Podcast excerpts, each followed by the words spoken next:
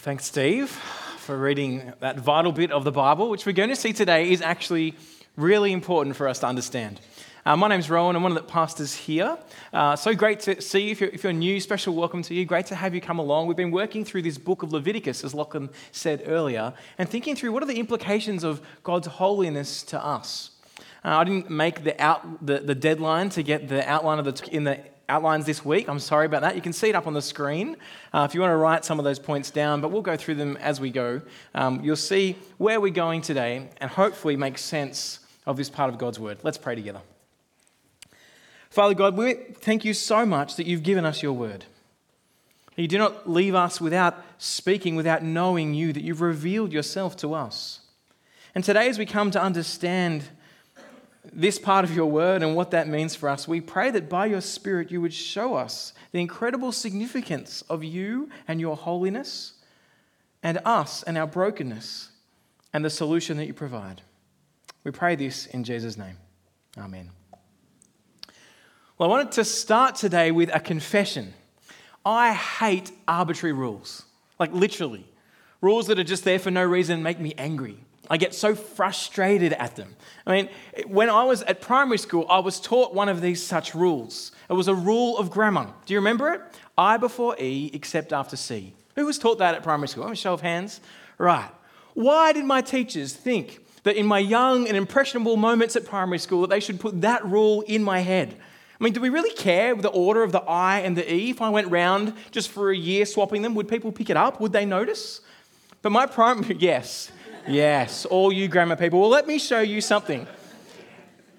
My, my primary school teachers told me to embrace the power of the C that swapped the I and the E, right? Embrace the power of the C. That's what I was told to do. But what does the C actually do to make the E and the I swap places? Like, what, what is it, some magic power? The best thing I could come up with was that C stands for castle, which in chess, which also starts with C, uh, is the best move where you can swap two pieces like that.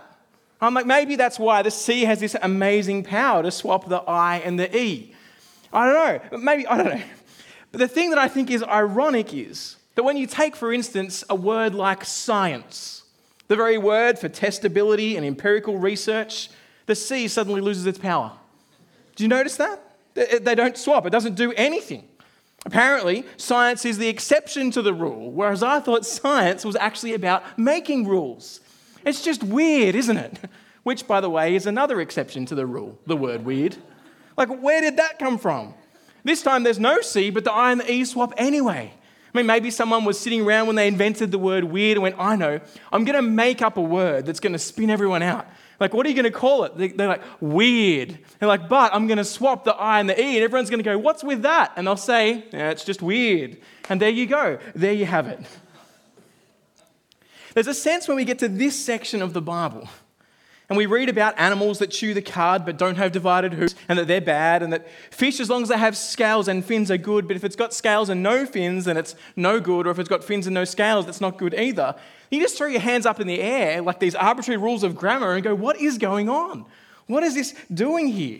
And that doesn't even mention the owls. Did you hear about the owls? Have you seen the owls on the list? There's a short eared owl and a long eared owl.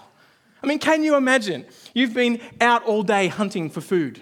You've got your bow and your arrow with you. It's getting dark, dusk's there. Finally, in the distance, you see a bird without binoculars. You pull your arrow out, and you've got to work out the length of its ears. Is it a long eared owl or a short eared owl? But thankfully, God here doesn't discriminate on the basis of ear length. Both of them are bad, don't eat either of them. That's what the Bible says here. Now, you've got to ask, what is going on? What are these seemingly arbitrary laws God has given Israel all about? And what have they got to do with us today? Well, I want to show you it's about choice and identity. Choice and identity. So, if you live in New Zealand, there are some choices that you just don't make. Some choices that have been made for you. For instance, you cannot eat the national bird, the kiwi of New Zealand. You, can, well, you, you could, but you'd go to prison if you did, right? In Australia, for instance, you can eat emu burgers. We love eating our national bird. They're tasty, they're big, that's what we do. And you can eat them and not end up in prison. If you live in South Africa, you can eat your way through the entire cast of The Lion King and be okay, right? what you choose to eat signifies something about your identity, about who you are. And so far in the book of Leviticus, we've heard loud and clear that the people of God, Israel, were to be holy, set apart from the other nations, different as God's special people. Leviticus 19, verse 2 says this Be holy, because I, the Lord your God, am holy. Because God was different, like no other, the creator of all, and so different from every other pretend God and every other part of his creation, so the people that he chose were to be holy. They were to be different, like no other people on the face of the earth. The problem was this concept of holiness was that while God was holy and pure and without sin, his people were not. And so last week we saw that, that an unholy people cannot come into the presence of a holy God. And the whole book of Leviticus is about how sinful people like you and me can approach a God who is without sin, who is holy, and how we can live when that happens. And we've titled this series uh, Approaching Holiness, both in the way that we approach God, how can we approach God who is holy, and how do we grow in holiness ourselves. But the problem we saw last week was the problem of our sin. That in order for someone who deserves to die to approach God, it required sacrifice. But this week, the problem with our approach to God isn't sinfulness, but cleanliness. See, the Old Testament Levitical laws separate everything into two categories. And I've got a picture of it on the screen here. You've got that which is holy and that which is common.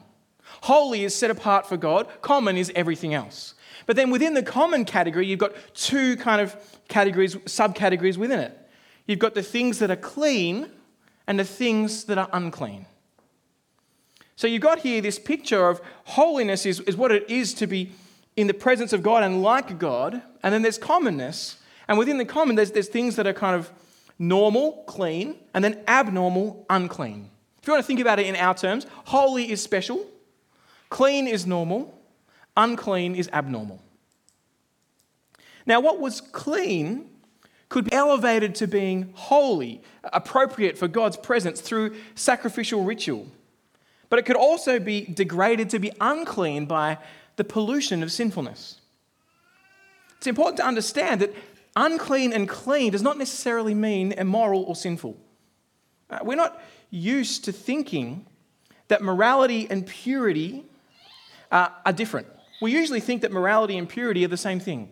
If you're moral, you're pure, and they kind of go together. But here in Leviticus, they're not. They're related, but they are not the same. So the Old Testament prophets, they repeatedly condemn the nations around Israel, the Gentile nations, for their sins against God's moral laws. But the Gentile nations are never condemned for not observing the dietary laws. In a similar way, the bleeding that follows childbirth or the ejaculation that creates a child they're not sinful. They're part of life, part of God's life giving plan. However, after each of these events, the person is rendered unclean, not because they've done something wrong, but because you'll see in a minute that in each of these acts, there's something not quite as it was intended to be. Leviticus identifies sins like sexual immorality as sin, whereas the purity laws identify life's brokenness because of sinfulness. So these seemingly arbitrary rules God sets up in Leviticus are there, as I said, for two reasons. To remind the Israelites of their identity as God's people, that they were God's choice. That's where choice comes into it. They were God's choice. And secondly, to remind the Israelites of the effect of their choice, that they rejected the true and living God, and the effects of their sin have leaked out into all of creation. Choice is at the heart of these laws. The food laws drive home for Israel the importance of distinction. That's point number two the importance of distinction. The purity laws, we'll see in a moment, show the extent of sin's pollution, but we'll get there in a second. So, the importance of distinction. Point number two. Uh, chapter 11 outlines for us the dietary requirements of the people of God, right? And it was different, as you just heard. Here, God categorizes the animals into the same realms as he does in Genesis 1. Don't know if you noticed that. There's animals on the land, there's fish in the sea, and birds in the air. Three groupings. And what we'll find out as we go through this is that Scotch fillets and lamb shanks are in, but bacon and camel are out. In case you're wondering, that's what God has set up for his people. Fish are in as long as it's got both scales and fins, but that means lobsters and prawns are out, which is sad. I bet all of you are sitting there going, Man, am I glad I'm in the new covenant now. Prawns all the way, you know, bacon. Oh. Birds of prey who eat meat with blood in it, they're out, but doves, pigeons, and quails, they're all fine. Why does God distinguish like this? I mean, there's a few options that people come up with. Uh, some people say it's because these animals that were unclean were used in sacrifices to other gods in other religions. But it can't be that because the clean animals were also used in sacrifices to other gods in other religions. Uh, others say it's because of health reasons. Uh, but uh, the Arabs have been eating camel for centuries, right? And they seem fine. They, they get on fine with camel. I've never tasted camel, maybe you have. And then when Jesus comes along and declares all foods clean, it, it can't be that, well, suddenly there was no health benefits, but then Jesus says, okay, they're clean and now they're good for us. There's, there's like an immediate shift straight away. It, it can't be that. No, the food laws were a visible reminder of God's choice the choice God made in choosing Israel. Every day and multiple times a day, the people of God had to work out would or wouldn't eat. Every meal was an expression of their identity. Would I eat the way God told me to eat, or would I live, would I eat like the, the other nations around me? Would I live God's way or the way of the nations? And just like God's choice of Israel had nothing to do with the intrinsic value of the Jews, in fact, they weren't even a people, God chose them not because of anything in and of themselves or because of something they brought to God, but He chose them simply because He chose them. So, God's choice of food was to remind Israel that it had nothing to do with the quality or, or, the intrinsic value of each food, but simply God's choice. Each time you ate what God chose, you were expressing that you were a people of God's choice.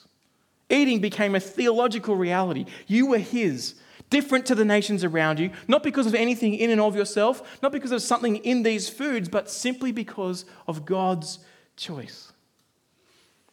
And so, like this, clean food was chosen and set apart in the same way that Israel were chosen and set apart.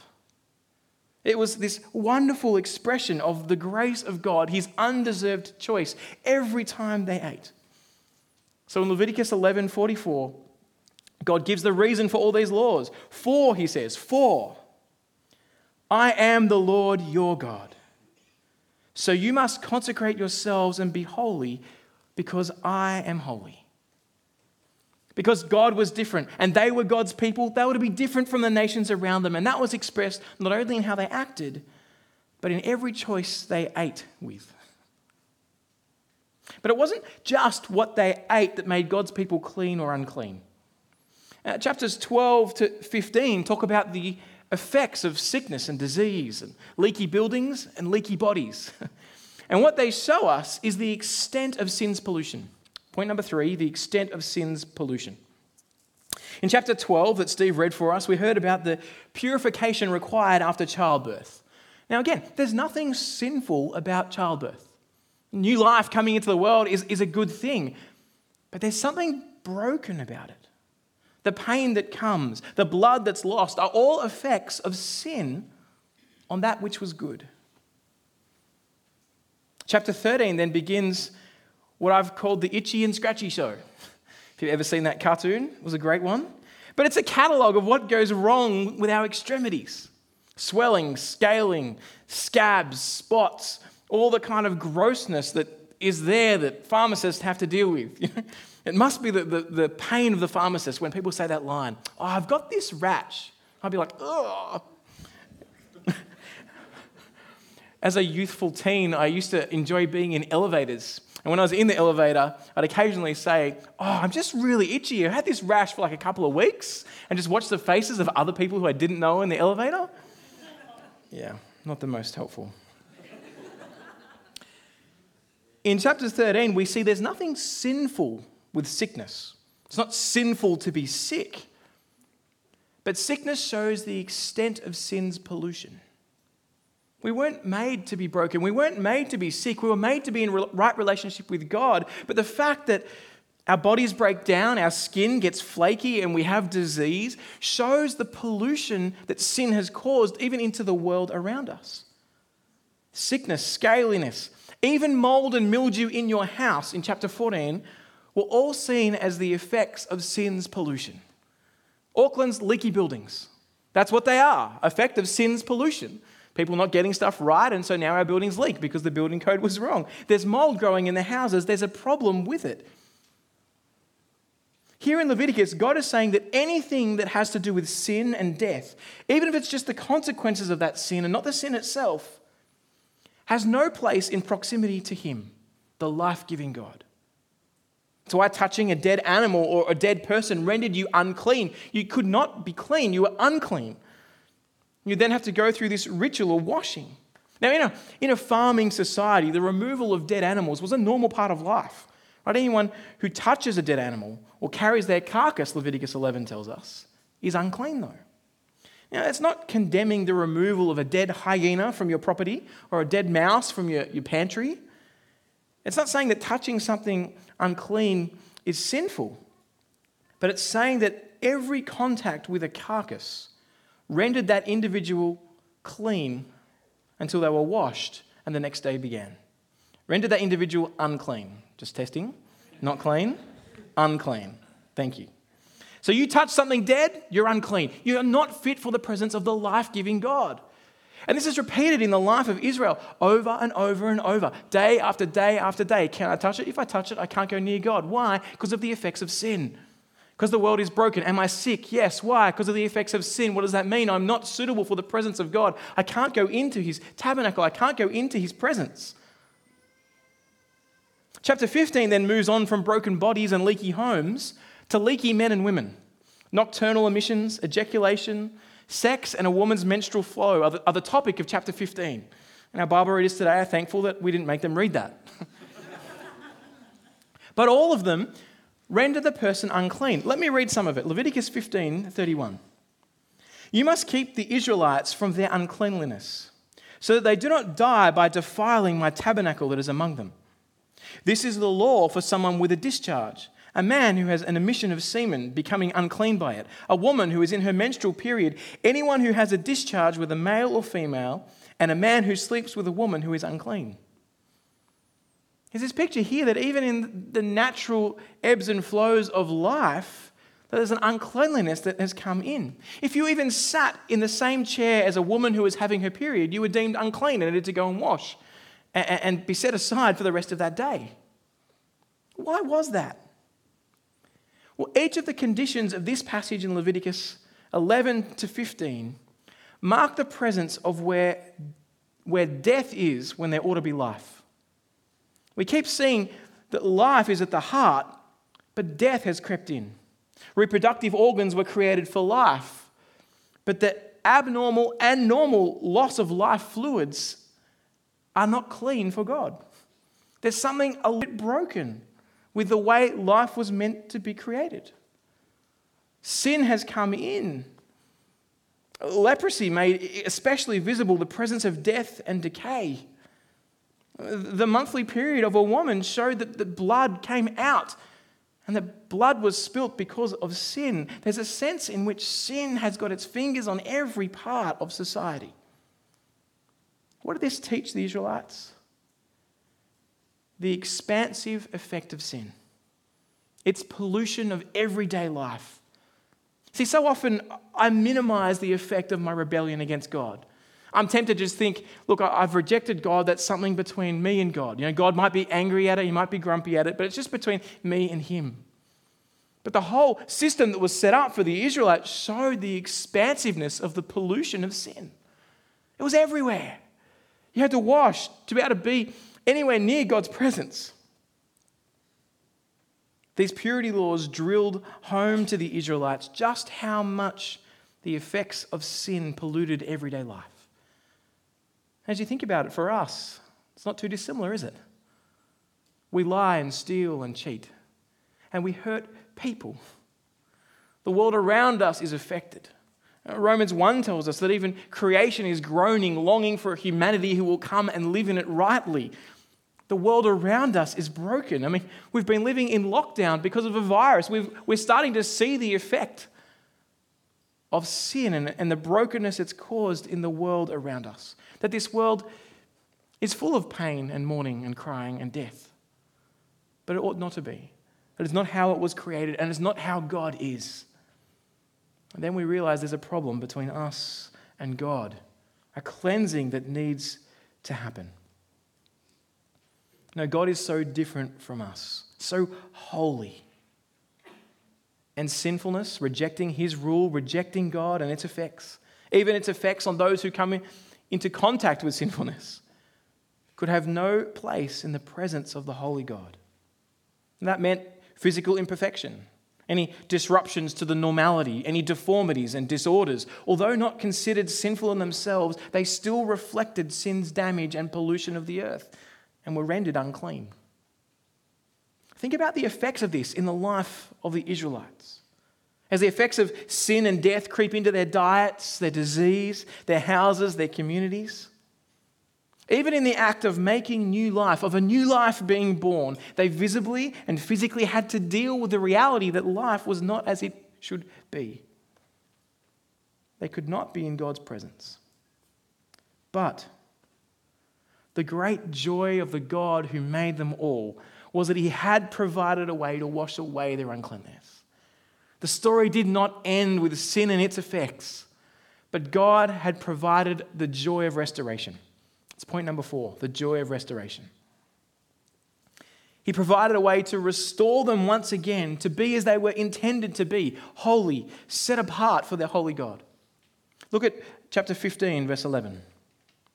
If the man with a discharge touches anyone without first rinsing his hands in water, the person who was touched is to wash his clothes and bathe with water, and he will remain unclean until evening. Any clay pot that the man with a discharge touches must be broken, while any wooden utensil is to be rinsed with water. When the man with a discharge has been cured of it, he is to count seven days for his cleansing, wash his clothes, bathe his body in fresh water, and he will be clean. He must take two turtle doves or two young pigeons on the eighth day.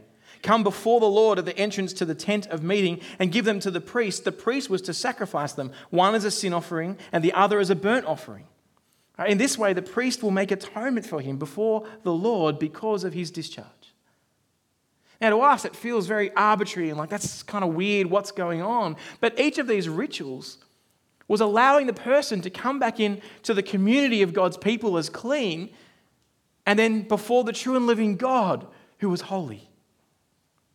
They were washed clean and allowed to come back in, declared to be clean again.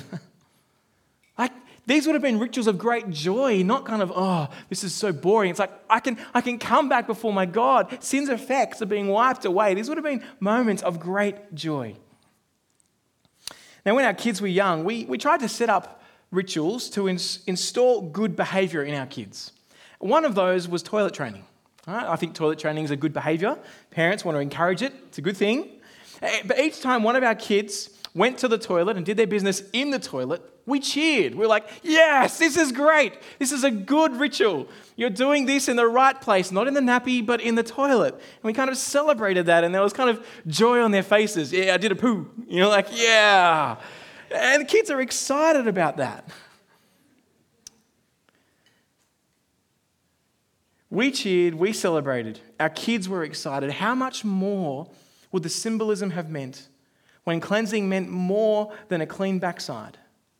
but being restored from the effects of death itself. As they thought through what was going on and seeing that they could now be in relationship with people, this would have been a joyous occasion that God had provided a way. It wasn't too late, they had not done too much. The closest thing I could think of today, I was trying to think of a, a ritual that we have. That, and the only thing I could come up with, it's pretty trivial, but it's the effect of death on my mobile phone. We all experience it, right? You've got a phone. And at the end of every day, what's it doing? Dying. Its battery is going down lower and lower and lower. It's reducing in capacity the older it gets. But at the end of each day, what do we do? We, we come and, by the means of the approved phone maker's charger and cable, we recharge the phone and its battery fills up again and we get a whole new day out of this phone. Eh, the effects of the battery's death are washed away with the currents of electricity. They're all gone, gone, only to need another reversal tomorrow. It's tiring, isn't it? I've got to charge my phone again. Now, there's nothing sinful about the phone's battery draining. It's part of just normal life. But every charge is a reminder to us of the effects of being cut off from an everlasting source of life. That's a similar thing to what was happening here for Israel. The restoration and washing were perhaps the best sign that for Israel something was coming. Like with my phone, I long for the day that it just recharges in a room with wireless power recharging. Imagine how great that would be.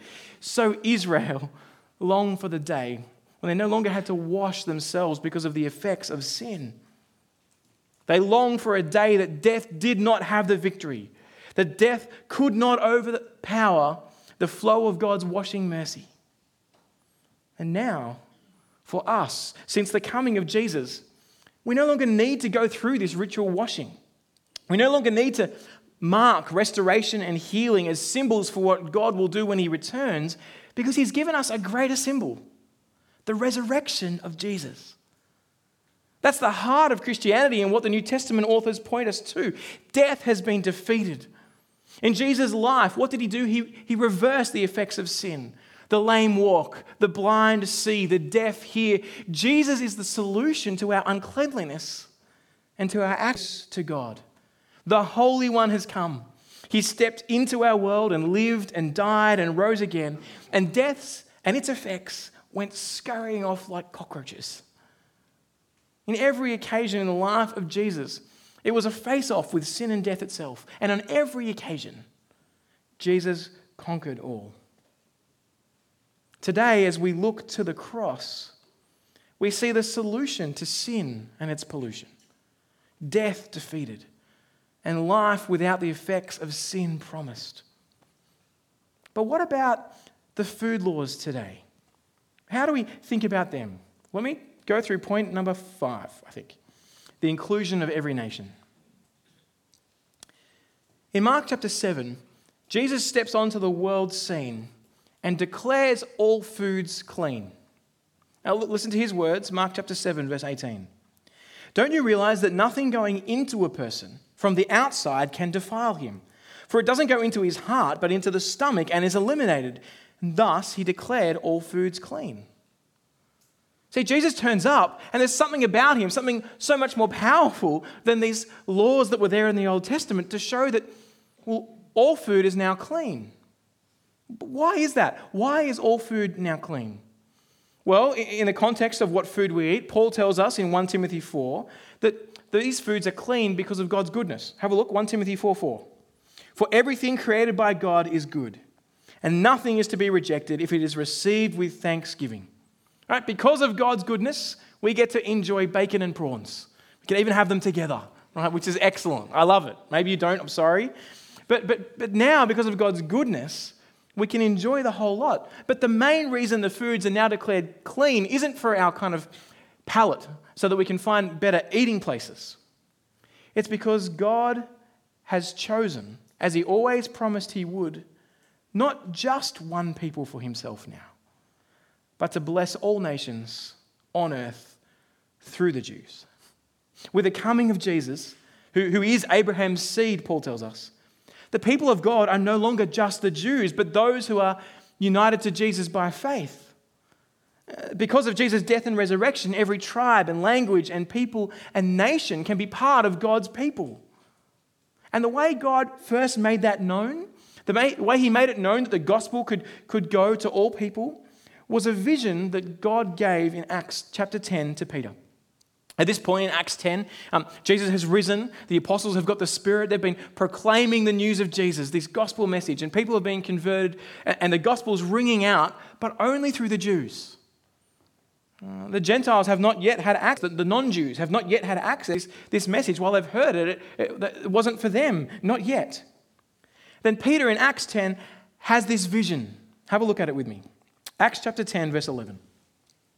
He saw heaven open and an object that resembled a large sheet coming down, being lowered by its four corners to the earth. In it were all the four footed animals and reptiles of the earth, and birds of the sky, long eared and short eared owls. And a voice said to him, Get up, Peter, kill and eat. No, Lord, Peter said, for I have never eaten anything impure and ritually unclean. Now, here, God is instructing Peter to violate what God had said through Moses in Leviticus. Peter's stunned. He's a Jew. He's not about to overturn 1500 years of teaching because of one vision. And so, Peter, who's got a habit of telling God what to do and what not to do, Peter says, No, Lord, no pork will ever pass these lips. No prawn will come through my two lips. It will not enter my body. It will not happen. But we don't get to tell God how He is worshipped. He tells us. And at the coming of Jesus, something changed. So, again, in verse 15, a second time, the voice said to him, What God has made clean, do not call impure. That was a rap on the knuckles for Peter. Don't you dare tell me no. what God has made clean, do not call impure. This happened three times, and suddenly the object was taken up to heaven. Peter, who's slow to, to think and believe, like me often, took three times for the penny to drop, but then it dropped. Why is God undoing all these food laws? Well, it's more than just the goodness of pork and prawns. The gospel had only gone to the Jews. Then this vision comes in Acts 10, and it comes in a context of Peter being asked to go and visit a non Jew called Cornelius. Previously, Peter wouldn't have gone. He wouldn't have spoken to this Gentile person because they're not to interact with Gentiles. But then Peter had this vision, and he saw the vision as God intended it to be. No longer would God's choice be limited to just one people, but now people from every nation could be called God's people. Look at the conclusion Peter comes to from this vision of, of being able to eat all animals. Acts chapter 10, verse 28. Peter said to them, you know it's forbidden for a Jewish man to associate with or visit a foreigner. But God has shown me that I must not call any person impure or unclean. Now, how did God show him that? How did he work that out? Well, it was in the sheet coming down and the declaration that all animals were off limits. Or, no longer, sorry, that all animals were now available to eat. Right? Unclean food had previously represented the unclean non Jews. Now, the fulfillment of God's promise to Abraham that all nations would be blessed through his seed, now that Jesus had come, was fulfilled. And Peter is seeing that people who aren't Jews, and that's most of us, could be called the children of God because of Jesus. Before Jesus, we were pork and lobster. That's what we were. Everyone else, unless you're a Jew, you're pork, you're lobster. Get away from me. You might taste good, but I can't eat you, you know? But now, because of Jesus, that has been done away with. And we can be called the people of God. Do you see the link between what we eat and who we are? Between what we eat and God's choice of who He chooses to bring to Himself. Look at verse 34 of chapter 10 of Acts. Peter began to speak. Now I truly understand that God doesn't show favoritism, but in every nation, the person who fears Him and does what is right is acceptable to Him. For us today, every time we eat what was unclean food, owls with short or long ears, I'm not sure if that's legal, keep, keep to the laws, whatever the laws are. Uh, but every time we eat that was unclean food, pork, um, prawns, we're saying not only is God's creation good and that God is good in creating these things, but that God has no favorites anymore. He wants people of all nations to repent and come to Him. That's what we're proclaiming. Every time you eat unclean food, bacon, prawns, camel, owl, every time we eat food that's distinctive to another people group, whether that's rice for the Asians, or pasta for the Italians, or biltong for the South Africans, or emu if you want to eat Australia's national bird, right? It's a reminder that the news of Jesus now extends to every people group of the world. Every time you eat unclean food, remind yourself now God's grace can extend to me. Now I can be clean because of Jesus' death in my place and his resurrection. Now I have access to God. And that means that we have the missionary task of extending God's grace to all nations.